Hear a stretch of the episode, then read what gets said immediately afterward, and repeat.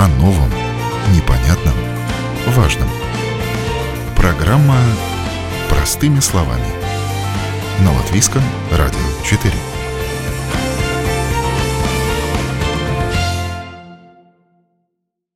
Доброе утро, уважаемые радиослушатели. В эфире программа «Простыми словами» у микрофона Оксана Донич. Тема сегодняшней программы – новая профессия – пилот дрона. Где ее получить? О перспективах развития беспилотной авиации мы будем говорить сегодня с членом правления Ассоциации беспилотников Марисом Криевсом. Здравствуйте. Здравствуйте.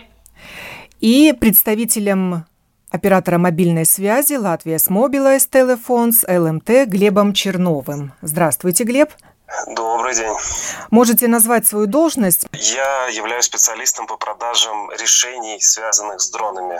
Это обучение и также другие решения и другие какие-то новые направления, связанные с дронами. Первый вопрос, который меня интересует, включена ли профессия пилот беспилотного летательного аппарата в классификатор профессий? Марис, давайте с вас начнем. Пока что такой профессии нет. Но я знаю, что сейчас эти законодательные решения открыты. И с другой стороны, не с авиации пришли предложения, что, может быть, нужно уже какие-то управления делать, а компании, которые являются землемерем.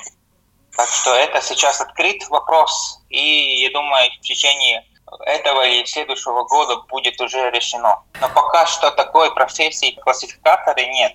То есть официально такая профессия не существует, но профессионалов в этой области подготавливают. Глеб, вам слово. Ну, в принципе, я согласен с тем, что сказал Марис. Единственное, ну, э, как таковая профессия именно в классификаторе, то есть запись о том, что есть такие пилоты дронов в Латвии, она есть. Но вот никакого описания к ней нету. И все критерии, они такие очень размытые. То есть, по большому счету, запись есть, что вот в Латвии теоретически есть какие-то пилоты дронов, но кто они такие, с чем их едят, никто не знает. Да, но самое главное, что нет критерий на обучение, что нужно будет знать, какая это, скажем так, ответственность, э, если это сертифицированная или нет, это все еще нужно описать. Но профессию эту получить в Латвии уже можно. Расскажите, где? Где готовят пилотов дронов? Марис. Развитие интересное, потому что в прошлом году и еще немножко раньше можно было в принципе, в одной организации. Это было э, Транспортный институт. Но сейчас э, уже появилась возможность и в других институтах это сделать, и это очень хорошо, потому что знания уже как проводить экзамены и обучение уже есть какая-то следовательность, и мы можем уже улучшить эти курсы. И сейчас второй уже большой игрок – это ЛМТ слово Глебу Чернову. Расскажите о вашем центре обучения. Это образование считается неформальным образованием для взрослых. Да, это считается неформальным образованием для взрослых. И, в принципе, центром неформального образования для взрослых мы являемся на данный момент. А вопрос э, вот в чем. То есть на данный момент какого-то, условно говоря, высшего образования в пилотировании дронов нету. Обязательного налета часов, предположим, как в большой авиации, тоже нету. Поэтому, в принципе, э, что мы делаем? мы максимально подготавливаем пилотов, а, к экзамену, то есть э, к тому, с чем они встретятся в Ассоциации гражданской авиации, да, ЦА, которая у нас называется. И второе, это мы максимально хотим подготовить пилотов дронов к тому, с чем они свяжутся, ну, скажем, в реальной жизни, что у них э, получится, что у них не получится, какие вещи они могут делать, какие не могут делать и так далее и тому подобное.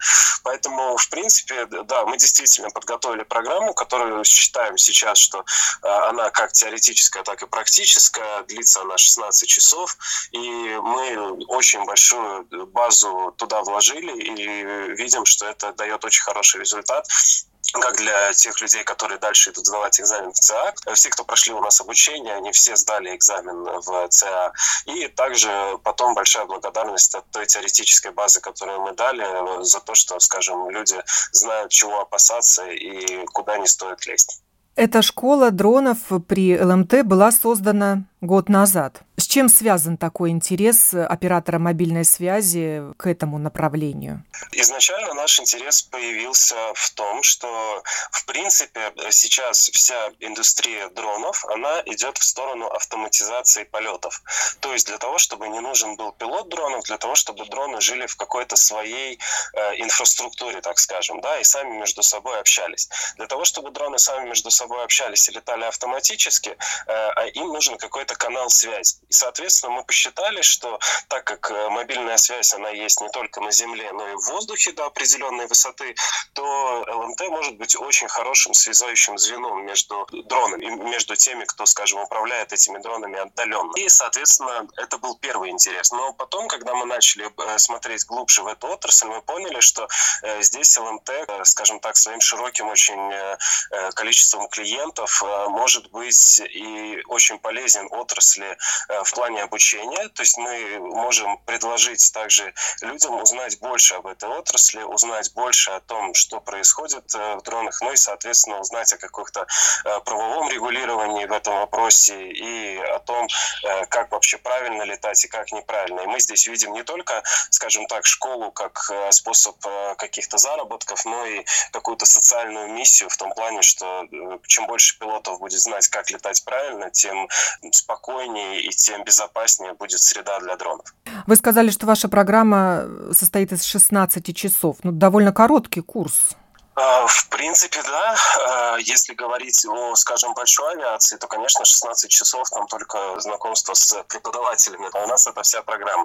Но, в принципе, на данный момент этого действительно достаточно для того, чтобы узнать основы, которых хватает для того, чтобы начинать проводить полеты самостоятельно. Дальше все зависит от вас, от вашего налета, от вашего интереса. У нас есть также дополнительные курсы, которые позволяют лучше фотографировать или, например, составлять автоматический план полетов. То есть, когда вы просто дома сделали домашнюю работу, приехали на место, нажали на кнопочку, и дрон сам полетел выполнять миссию. То есть, эти все дополнительные знания у нас тоже можно получить. Но вот эта 16-часовая программа основная, ее более чем достаточно для того, чтобы начинать самому работать. А, Марис, э, а в Институте транспорта и связи насколько длительный курс обучения известно вам? Там у них делилось, но в принципе то же самое. Нужно понимать, что это небольшая авиация, а что-то среднее. Вам нужно знать самые главные принципы, что является большой авиацией, чтобы им не мешать, потому что самое главное, чтобы не были какие-то чрезвычайные ситуации и не летали там, где не можно. И 16 часов это достаточно для правильной эксплуатации дронов нужно понимать, что это то же самое, что в автомобилях. Вы можете обучиться, как это можно правильно делать, но сам полет, если какие-то происшествия, когда вы летаете, произошло, это уже только это практика. А практик вам очень-очень самим нужно это делать. Э, есть ли какие-то особые требования к претендентам, желающим получить профессию пилота беспилотного летательного аппарата? Оценивается ли их здоровье? Нужно ли, например, стопроцентное зрение? Это одно из требований к пилотам гражданской авиации. Глеб? Э, в принципе, на данный момент нету таких требований. То есть э, мы, конечно, как ЛМТ настоятельно рекомендуем, чтобы у всех была хотя бы тот уровень проверки, который проверяется для того, чтобы получать водительское удостоверение. Но, в принципе, каких-то требований от отрасли на данный момент нету ни к здоровью, ни к э, зрению. А к возрасту? Э, к возрасту зависит от э, категории, но, в принципе, э, сейчас мне кажется, что это с 16 лет, если я не ошибаюсь, может быть, Марис меня поправит. Сейчас так, что может пилот стать в 16 лет, открытой категории, но есть еще одно, что нужно понимать, что есть эксплуатант дрона. Это кому этот дрон принадлежит. И в Латвии пока что еще не закрыт этот э, вопрос, э, он э, в дискуссии, но если мы смотрим по старым 368 кабинета нотейками, тогда там было 18 лет. В принципе так, что родители купили свой дрон для детей, регистрировал дрон в систему, он как эксплуатант, и этот э, дрон самостоятельно можно с 16 лет летать э, уже ребенок. Но все законы об ответственности начинаются в Латвии с 16, если не ошибаюсь. Да. Можно летать и младше дать, да, но так и так тогда будет ответственный родитель. И родители тоже, если он дает э, кому-то летать свой дрон, нужно сказать, чтобы эти экзамены сдали так и так. А какие знания получают пилоты дронов и чем отличается в таком случае профессионал от любителя? Я могу сказать, э, как в законах. Сейчас не разделяется, э, он любитель или он э, профессионал. Сейчас разделяется и тенденция от рисков. Где вы летаете и как вы летаете. И в этом случае одинаково. Это только эти классы, open класс А1, А2, А3, да, специальные работы. Если вы летаете в лесу, тогда очень легко получить, э, скажем так, меньше нужно знаний. Если вы летаете где-то уже инфраструктура или в городе, там уже нужно опасаться многих э, рисков. Из-за этого и обучение, и потребности к экзаменам, вопросам тоже уже поднимается уровень. А, Глеб? Я могу рассказать э, о том, о чем мы э, рассказываем во время наших обучений, да, то есть мы говорим об э, истории вообще происхождения дронов как таковых, и мы рассказываем о дроне как об инструменте, мы говорим об управлении дроном и работе с пультом. Также мы, конечно, очень много посвящаем времени нормативно-правовой базе, где можно летать, где нельзя летать, какие есть временные ограничения на полеты и так далее, где получить информацию вообще о воздушном пространстве. Также мы разговариваем о человеческом факторе с точки зрения управления дронов, с точки зрения рисков и с точки зрения, там, скажем, человеческого фактора. Э, мы также оцениваем окружение с нашими студентами, да, то есть это то, о чем мы достаточно много разговариваем, и предполетной подготовки дронов, оценка погодных условий, безусловно, да, то есть как предварительная, так и на месте, ну и, конечно же, это практический полет для того, чтобы студент мог э, уже на месте летать и действительно качественно это делать. А какими беспилотными аппаратами можно научиться управлять? Э, на данный момент, э, если мы говорим о нашем обучении, э, в принципе, мы обучаем на так называемых мультироторных дронах, да, то есть это вот такие квадрокоптеры, ну, вертолетики, условно говоря, с несколькими пропеллерами. И по весу у нас практически ограничений нет, но до 25 килограммов. И эти вот, скажем так, вертолетики, мультироторные дроны, они делятся на два класса. Один класс — это когда ты видишь картинку с камеры на экране пульта, а второй класс — это когда э, с камеры э, картинка передается на очки виртуальной реальности. То есть э, ты видишь дрон, вот как будто он у тебя, скажем, перед глазами, и ты вот прям как в компьютерной игре оказываешься. И на данный момент у нас есть обучение только тому первому классу, о котором я говорил, то есть это когда ты видишь картинку именно на экране пульта, но маленький сюрприз для тех, кому интересует именно так называемый FPV-дроны, да, то есть это э, дроны, в которых ты летишь как от первого лица, мы в самое ближайшее время планируем запустить программу обучения и в этом сегменте, то есть это будет что-то новое и что-то, на наш взгляд, очень классное, крутое. Мариса, в Институте транспорта и связи какими беспилотными аппаратами учат управлять? Как я знаю, только обычными. Пока что с, э, с первого лица там нет таких обучений. Глеб, и расскажите о базе для обучения, где и как проходят практические занятия. На данный момент, если мы говорим о теории, она проходит онлайн. В принципе, это устраивает всех, особенно нравится нашим клиентам вне Риги. Если мы говорим о практике, то это Баложи. Э, там есть специальная тестовая, скажем, территория, которая на данный момент подтверждена. Но мы бы, конечно, очень хотели, чтобы такая территория появилась в Риге, и мы над этим очень активно работаем, потому что это было бы очень круто и для всех очень удобно. И в Институте транспорта и связи, и в ЛМТ это обучение платное. А в какую сумму можно уложиться, чтобы стать профессионалом в области управления дронами? Я могу сказать, что у нас обучение э, очень зависит от э, желания самого клиента, безусловно. То есть мы стараемся подобрать именно то, что клиенту нужно, а не сделать стандартную программу и, и всем пытаться ее продавать. Поэтому э, у нас обучение стоит от 69 до 405 евро. Это вот минимальная и максимальная сумма за курс, или это какие-то дополнительные курсы, или это полный курс с практикой, с теорией. Марис, вы сам тоже пилот дрона? Скажем так, экзамены я сдал, и у меня есть сертификат, что я могу летать, да. Как много денег вы отдали за такое обучение в свое время? Ну, в прошлом это было довольно дорого, потому что мы делали для коммерческих э, полетов, и это обучение стоило 800 э, евро. Потому что мы уже изначально подготовленные курсы делали не только в Латвии и за рубежом, а там э, еще дороже.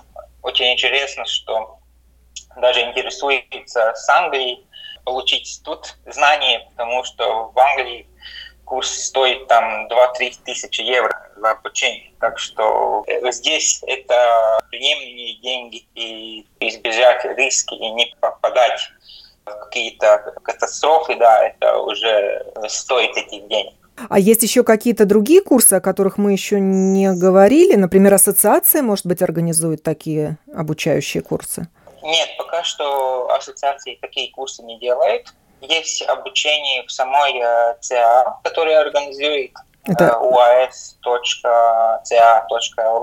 Это Госагентство можете... гражданской авиации. Да, у них э, онлайн курсы, в принципе, теории только. И, сдав эту, вы можете уже получить знания, чтобы сдать экзамен на Open Class, эту сертификацию. Я могу сказать, как в других странах это делается, потому что у нас было в эту среду с Францией, Германией, Швецией и Бельгией отдаленная дискуссия об этом, как страны ведут э, этих пилотов обучение.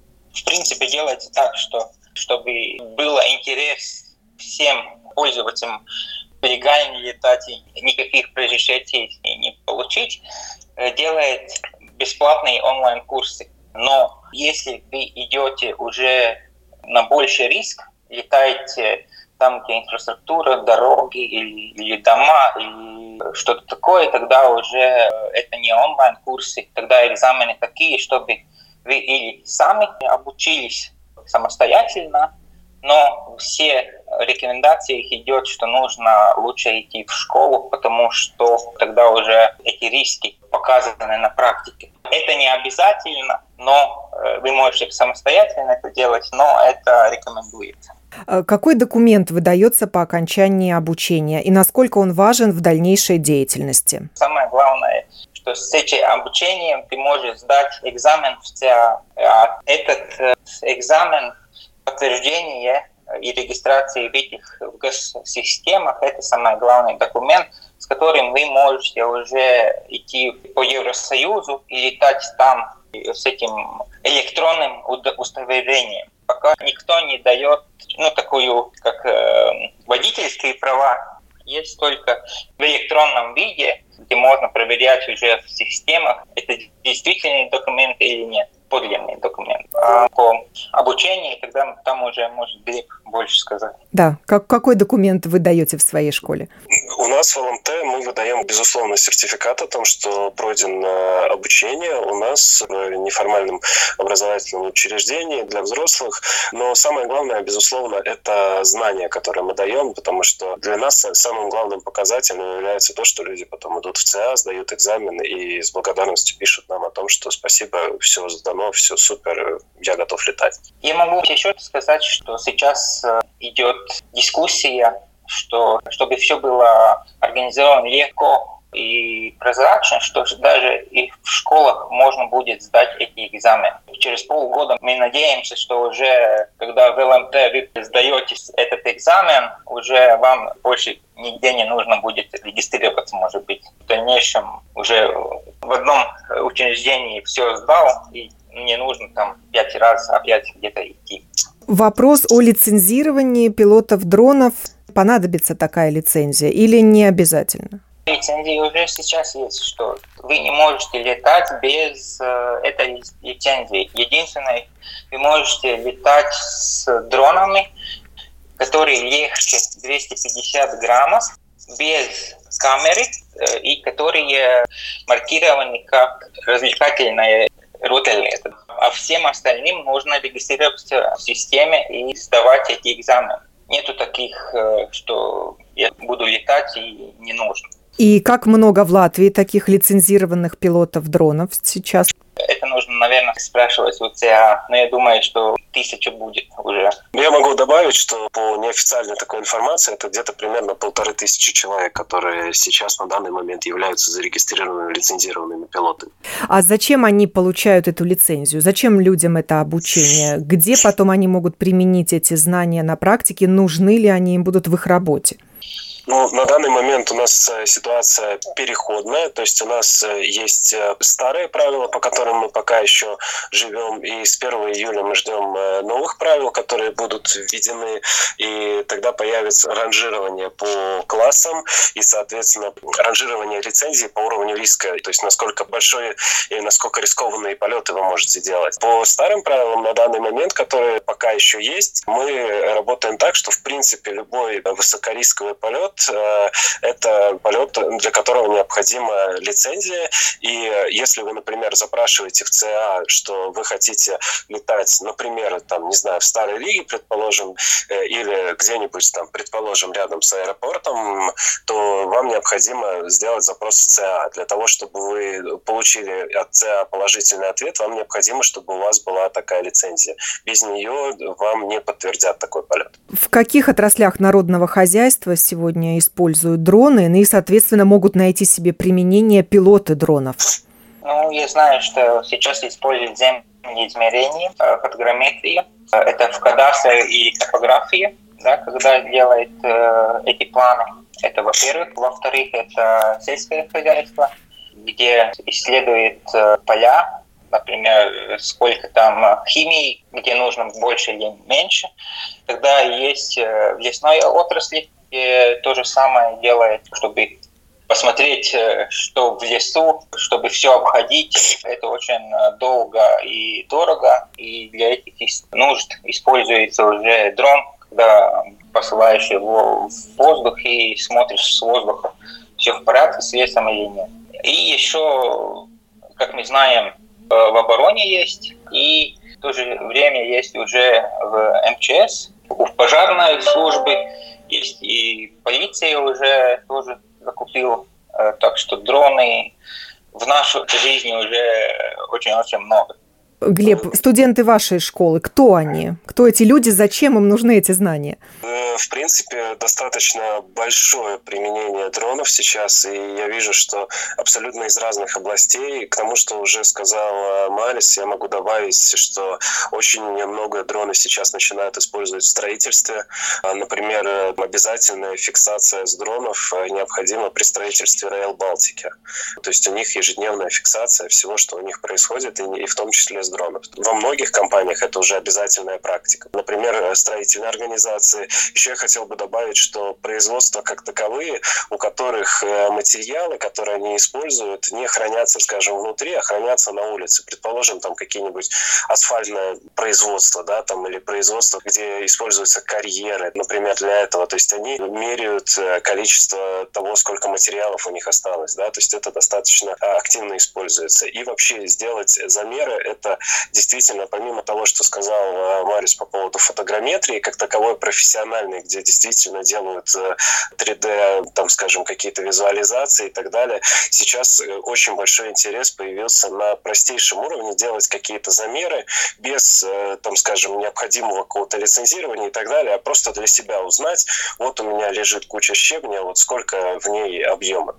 А по поводу наших клиентов, э, конкретно то, что вопрос вы задали, э, я могу сказать, что это абсолютно разные отрасли. Достаточно большое количество людей учится для себя, это я могу точно сказать, да, то есть это те люди, которые просто решили быть, э, скажем так, сознательными пилотами и которые решили узнать, а по каким же законам вообще существует вот эта вот микроавиация, так скажем, да, и как это все происходит у нас здесь в Латвии. И, безусловно, это, вот как я уже назвал, это строительная отрасль, это, например, какие-то службы городского планирования и э, компании, которые именно у нас в городе работают, это компании, которые занимаются здесь у нас э, электропередачей, э, это те, кто у нас здесь э, занимается газом и газовыми трубами и так далее и тому подобное. То есть, в принципе, здесь, условно говоря, от домохозяйки, которая просто решила полетать по законам, до каких-то высокорисковых, высоковольтных линий, которые рассматривают ежедневно коллеги из других компаний. А возьмут ли после обучения на работу в полицию или вооруженные силы? Или там свое обучение для пилотов дронов? Мое мнение все-таки остается таким, что на данный момент э, пилотирование дронов это как дополнительная профессия, это как дополнительная позиция в вашем CV, которой вы можете действительно гордиться, что вы прошли обучение, что вы являетесь пилотом, который знает, что делать, и что вы налетали достаточно большое количество часов. Потому что таких, э, как таковых позиций на данный момент не в полиции, не в каких-то э, других госструктурах, где вот именно пилот дрона, э, такой позиции не открывают. Вот то, что сейчас они они ищут, скажем, во внутренних кадрах каких-то, но если вы приходите к ним на собеседование и рассказываете о том, что помимо того, что вы знаете, там, скажем, языки и компетентны конкретно в своей отрасли, вы еще и пилот дронов, это для них может быть действительно большим плюсом, потому что им не надо тогда внутри обучать этих людей, а у них уже пришел готовый пилот. А, поэтому я могу сказать так, что просто как пилотом вряд ли возьмут, но то, что это будет большим плюсом для вас, когда вы устраиваетесь на работу, это безусловно. Марис, во внутренних органах и в армии нужны пилоты дронов, и может ли таким стать профессионалом человек со стороны? Я думаю, ну, Глеб уже правильно сказал, что это пока что в Латвии это дополнительное. Может быть, за рубежом это по-другому, но в Латвии нет. Сама профессия даже регистрирована, она есть, как таковой э, беспилотник профессии, но вид государственной, где вы можете смотреть, какая зарплата средняя у этих профессий, тогда в этих системах пока что эта профессия даже не видели. Это значит, что в Латвии не в государственных, не в приватных структурах а отдельно э, не бывает пока что. Но это дополнительно знание для работы и для развлечений тоже. Это тоже не нужно забывать, потому что сам дрон пришел от э, развлечений. Самый первый было моделирование, где просто дети сами строили, и потом уже индустрия развлечений, чтобы что-то уже снять кадры лучше. Ну, оборона это отдельный разговор, наверное, там уже они это используют очень-очень. Но, тем не менее, оборонная отрасль открыта к сотрудничеству. И в конце марта прошла видеоконференция, в которой участвовали и представители Министерства обороны, и представители ЛМТ, и говорили о сотрудничестве. В какой области может быть это сотрудничество, Глеб? работа с Министерством обороны, она накладывает определенный гриф, поэтому э, я не, не, не очень хотел бы много разговаривать на эту тему. Э, в принципе, да, действительно, очень большой интерес есть у э, тех, кто отвечает у нас за оборону к дронам, к тому, что они могут, что они не могут. То есть, если есть дроны и при помощи них можно что-то снять, то очень хотелось бы, чтобы то, что снял дрон, в случае, если он снял это не там, где надо, не попало туда, туда, куда не надо. вот, поэтому, конечно, какие-то противодронные, противодроновые решения, это тоже с их стороны является очень большим интересом. Поэтому э, мы сотрудничаем во всех направлениях и стараемся оказывать поддержку сколько можем, но конкретные кейсы, к сожалению, назвать не смогу. Ну тогда, может быть, вы расскажете о протоколе, о намерениях сотрудничества с э, национальной авиакомпанией Air Baltic? Здесь, да, здесь с удовольствием могу рассказать, что мы действительно с Air Baltic планируем сотрудничество, потому что дроны все-таки, если какое-то время назад э, это была действительно, как Марис уже говорил, такая игрушка, да, то есть э, в основном э, кто-то где-то что-то смоделировал, кто-то где-то что-то полетал, да, то сейчас это действительно становится массовой вещью, это действительно вещь, которой пользуются не только, скажем, частные лица, но и бизнесы, и поэтому большая авиация все больше и больше начинает смотреть на дроны как на Э, во-первых, э, помощников, во-вторых, потенциальную какую-то опасность для большой авиации. И они очень сильно готовы к сотрудничеству.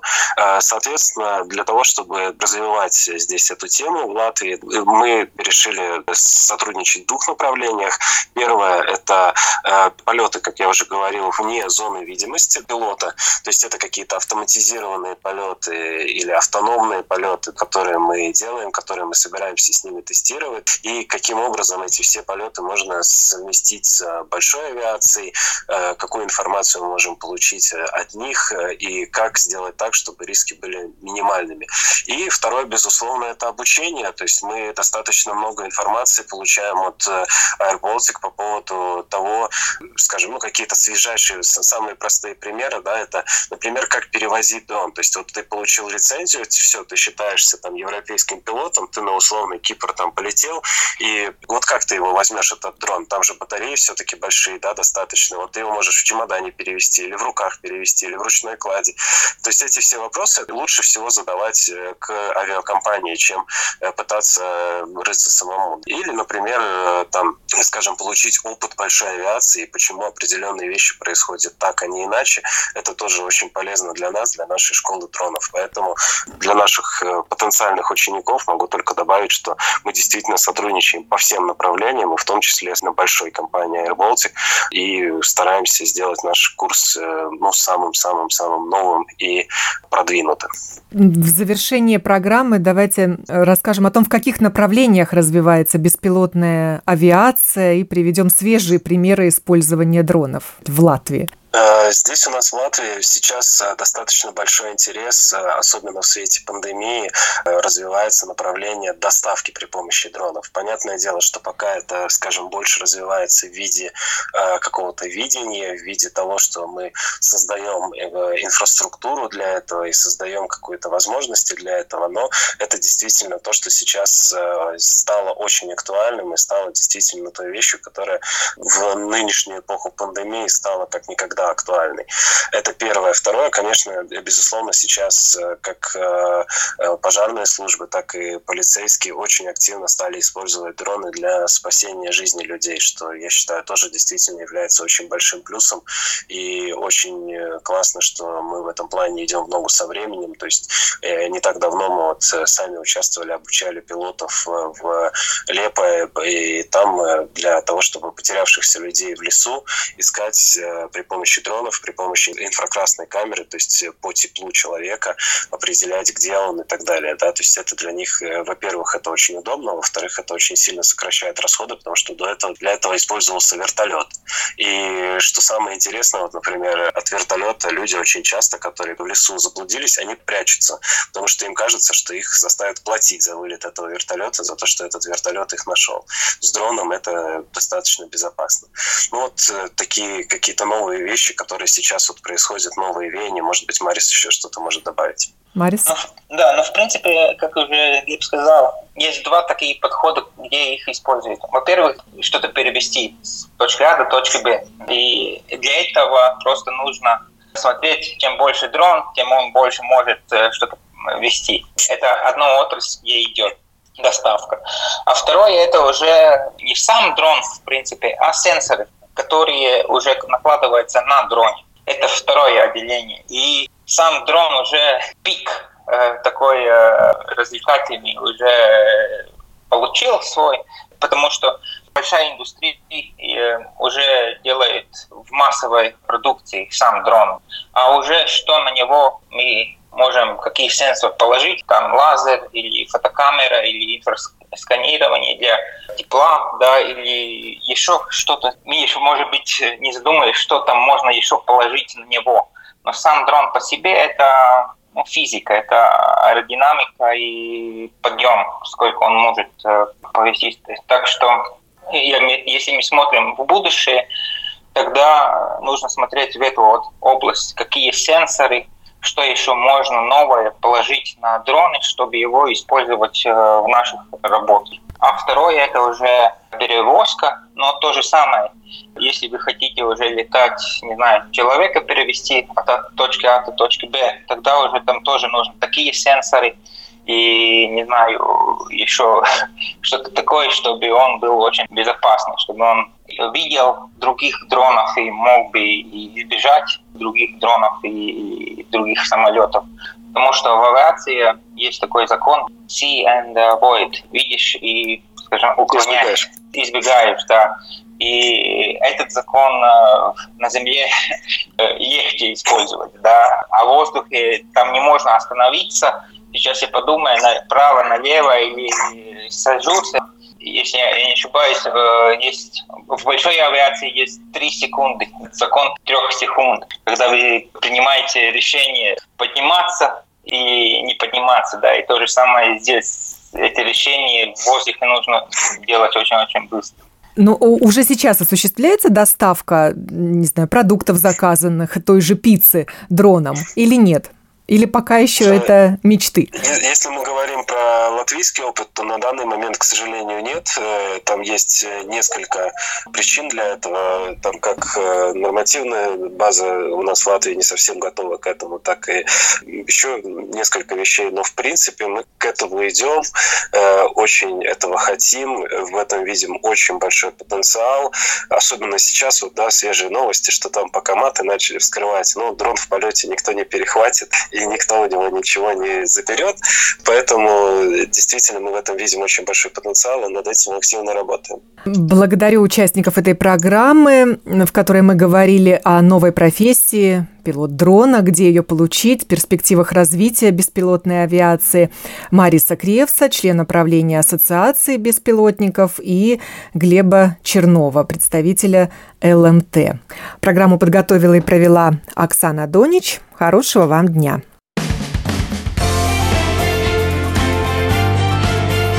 о новом, непонятном, важном. Программа «Простыми словами» на Латвийском радио 4.